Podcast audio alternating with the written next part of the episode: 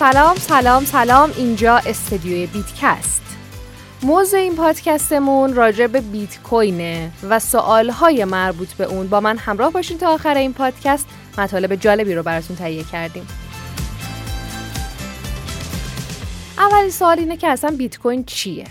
بیت کوین با نماد BTC یک شکل دیجیتالی از پول نقده اما برخلاف ارزهای فیات که به اونا عادت کردیم هیچ بانک مرکزی اونو کنترل نمی‌کنه. در عوض سیستم مالی در بیت کوین توسط هزاران کامپیوتر توزیع شده در سراسر جهان اداره میشه.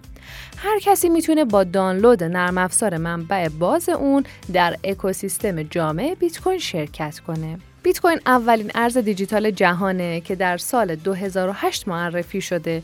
بیت کوین این امکان رو برای کاربران فراهم می‌کنه که بتونن این پول دیجیتالی رو ارسال و دریافت کنن. چیزی که اونو بسیار جذابش کرده اینه که شخص یا گروهی نمی‌تونه اونو کنترل کنه، وجوه رو نمی‌تونه بیشتر از یک بار خرج بکنه و تراکنش ها رو می‌تونه در هر زمان و از هر مکانی در جهان انجام بده.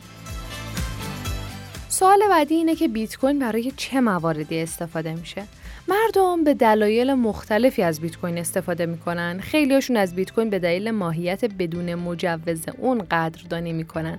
ماهیتی که سبب میشه هر کسی با اتصال به اینترنت بتونه اونو ارسال و دریافت بکنه.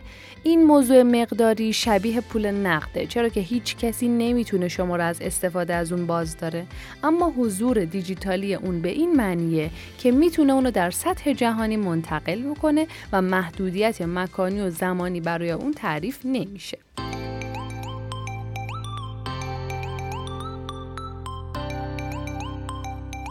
شاید براتون سوال بشه که بیت کوین قانونیه یا نه؟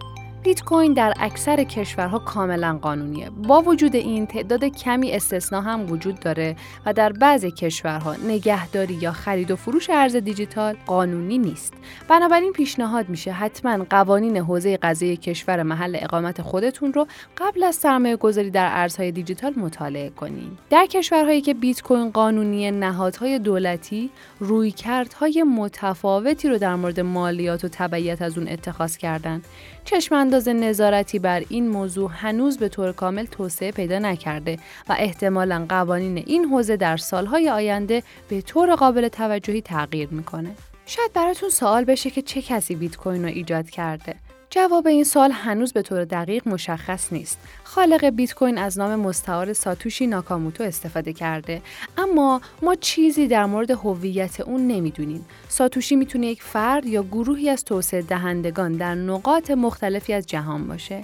این نام اصالتا ژاپنیه اما تسلط ساتوشی به زبان انگلیسی بسیاری رو بر این باور رسونده که اون از یک کشور انگلیسی زبانه. ساتوشی کاغذ سفید یا وایت پیپر بیت کوین و همچنین نرم افزار اونو منتشر کرده اما با این حال خالق مرموز اولین رمز ارز جهان در سال 2010 ناپدید شد.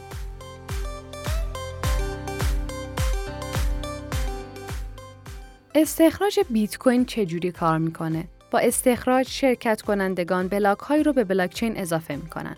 برای انجام این کار اونها با قدرت محاسباتی دستگاه های خودشون رو به حل یک پازل رمزنگاری شده اختصاص میدن به عنوان انگیزه برای انجام این کار برای هر کسی که یک بلاک معتبر رو ارائه میده پاداشی به شکل رمز ارز از جنس بیت کوین در نظر گرفته میشه.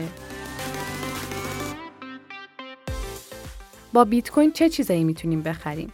گزینه های زیادی وجود داره که می‌تونید با بیت کوین بخرید. البته در حال حاضر یافتن فروشنده هایی که بیت کوین رو در فروشگاه های فیزیکی میپذیرن یکم دشواره. با این حال همچنان میشه وبسایت های رو پیدا کرد که بیت کوین شما رو بپذیرن و به شما اجازه بدن که برای دریافت خدمات دیگه با بیت کوین کارت هدیه بخرید. چند مورد از خدمات یا کالاهایی که میشه با بیت کوین دریافت کرد مثل بلیت هواپیما، رزرو اتاق در هتل، خرید املاک، غذا و نوشیدنی، لباس، کارت هدیه، اشتراک های آنلاین برخی سایت ها.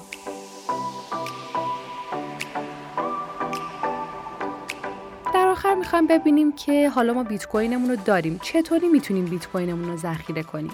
گزینه های زیادی برای ذخیره ارزهای دیجیتال وجود داره که هر کدوم نقاط قوت و ضعف خودشو داره. نقطه مشترک همه این موارد وجود یک کیف پول دیجیتالی یا والته. یک کیف پول دیجیتال مستقیما رمز ارز شما رو نگه نمیداره بلکه کلیدهای رمزنگاری رو در خودش نگه میداره که این کلیدها قفل دارایی های شما رو روی بلاکچین باز می‌کنه. این کیف پول ها شامل کیف پول سرد و گرم میشن که در پادکست های قبلی به اونها به صورت مفصل پرداختیم.